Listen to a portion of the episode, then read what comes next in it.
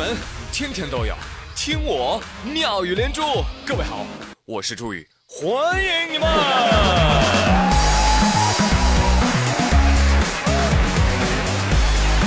谢谢谢谢谢谢谢谢 everybody，朋友们，在这样的一个季节，真的再没有什么比冰西瓜更可爱的东西了。从小到大啊，我一直都把夏天吃西瓜当成理所当然的事儿。那直到我在网上看到了十七到十九世纪欧洲油画里面的西瓜进化全过程。话说那个十七世纪的西瓜，哎呦呦，长得真丑，瓤少皮儿厚，长得跟个瘪石榴似的。而现在的西瓜呢，努力让自己皮儿薄馅儿大。啊，我才知道哇，现在我们过得这么幸福啊！哎，不过讲真啊，这个西瓜。真的是超努力的，希望其他的水果也能学习一下好吗？点个名啊，请荔枝跟榴莲努努力，把那个壳还有那核都给净化掉。谢谢啊！要说这西瓜进化好啊，还得靠人敲啊。有多少人跟我一样啊？买西瓜的时候总是得敲敲这个，咚咚拍拍那个，啪啪啪，半天之后来了一句。老板，你给我挑个甜的啊！而且不单咱喜欢敲，曾经在意大利超市里面还竖了个牌子，告诉大家：尊敬的顾客，请您不要再敲西瓜了，他们是真的不会回应的。哎，咱们中国网友看了就很不高兴啊！怎么不会回应啊？我们国家的西瓜都是会说话的，告诉你。瞧一听是对西瓜的尊重，是最高礼节，懂吗？再来跟我们讲一讲，如今的西瓜啊，已经进化到什么样的程度了啊？不仅是没籽儿，不仅是黄瓤，还能够长出各种各样不同的形状啊！虽然本质没有什么改变哈，但是它们的身价却能够倍增哦。话说日本香川县的四角西瓜已经进化成了观赏性植物啊，可能因为是模子里面刻出来的啊，估计肉也不多，也只能供起来了。有朋友说。这玩意儿有什么可观赏的？对呀，你就当它是多肉嘛。那这种方块西瓜能卖多少钱呢？一万日元，大概六百人民币。国内朋友更受不了了，脑子瓦特了，不能吃的西瓜有脸叫西瓜呀？怕是个傻瓜吧？哦，让我花六百多块买了个摆设放在家里，我还不如买个西瓜模型嘞。哎呀，有钱人的世界真是不能理解啊！那正方形有什么好看的呢？哎，你们怎么不做个星星嘞？放心啦，在日本能吃的西瓜你也是买不起的。举个例子来说，一个普通的西瓜一千九百八十日币，也就是一百二十块钱人民币。有一些稀有的品种还能拍出天价啊！北海道有一个特产的西瓜叫甜柱西瓜，听说是西瓜中的爱马仕。呃，零八年的时候，有一个西瓜被以人民币差不多四万块钱给拍出去了。就算是普通的黑皮西瓜，每只也要一万日币左右。哎，算了吧，还是喝水吧啊！所以呢，在日本，呃，情侣之间表白呢，通常是这样的：你爱不爱我？我当然爱你了，亲爱的。爱我就给我买只西瓜。哎，这也算炫富了啊！你太帅了。说到这个西瓜呢，最近安徽的瓜农张大哥啊，就特别闹心。你知道这个时候正好是西瓜长得最好的时候，但是前两天他们家六棚西瓜全被人给砸了。调监控一看，我天，竟然是一群熊孩子搞破坏啊！一共五个孩子，最大的才十三岁，就拿西瓜往地上砸呀！这一下将近三万块钱就这么打了水漂了。有人说，啥？五个小孩砸碎三万西瓜？哎呦，这也是体力活。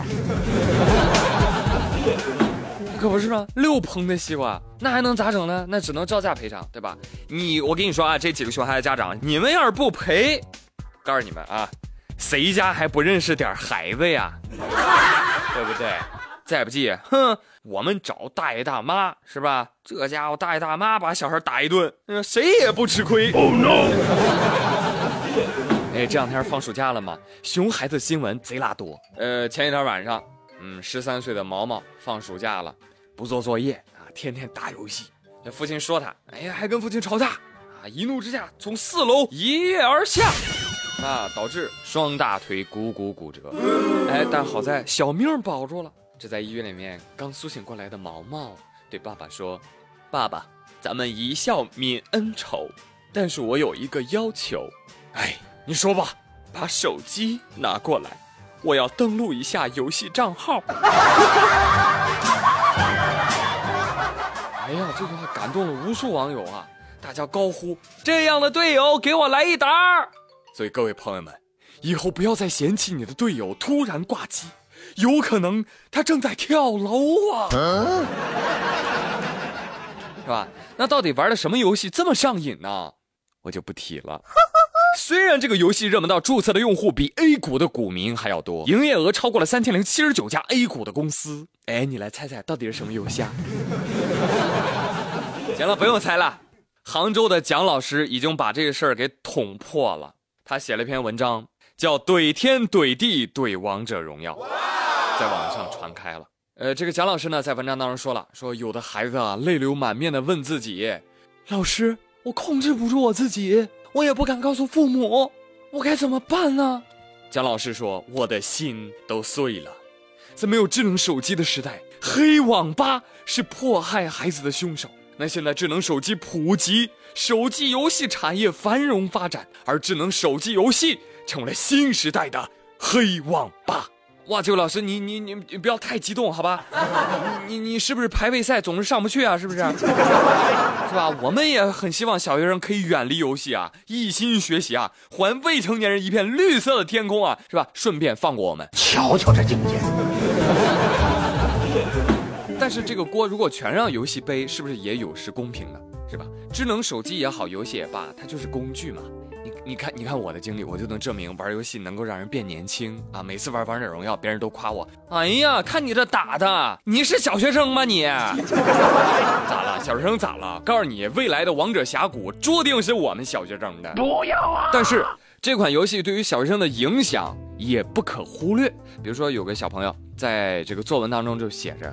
说，其实，在老师讲荆轲之前，我一直以为荆轲是女的，贼尴尬了。毕竟《王者荣耀》当中的荆轲就是个女性人物。在老师讲中国四大刺客分别是专诸、妖离、聂政、荆轲的时候，我又一次懵了。我的天哪！除了荆轲，我一个都不认识。我一直以为四大刺客分别是李白、韩信、兰陵王、荆轲。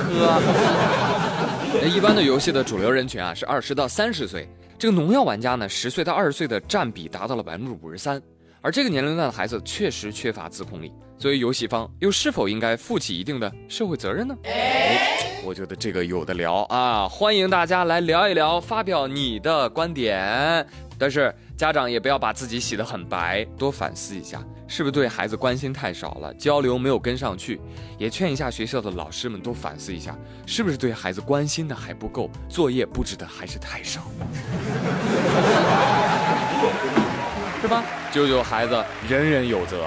好了，朋友们，本周妙连珠就说这么多。我是朱宇，感谢各位的收听，咱们下周一再会喽，拜拜。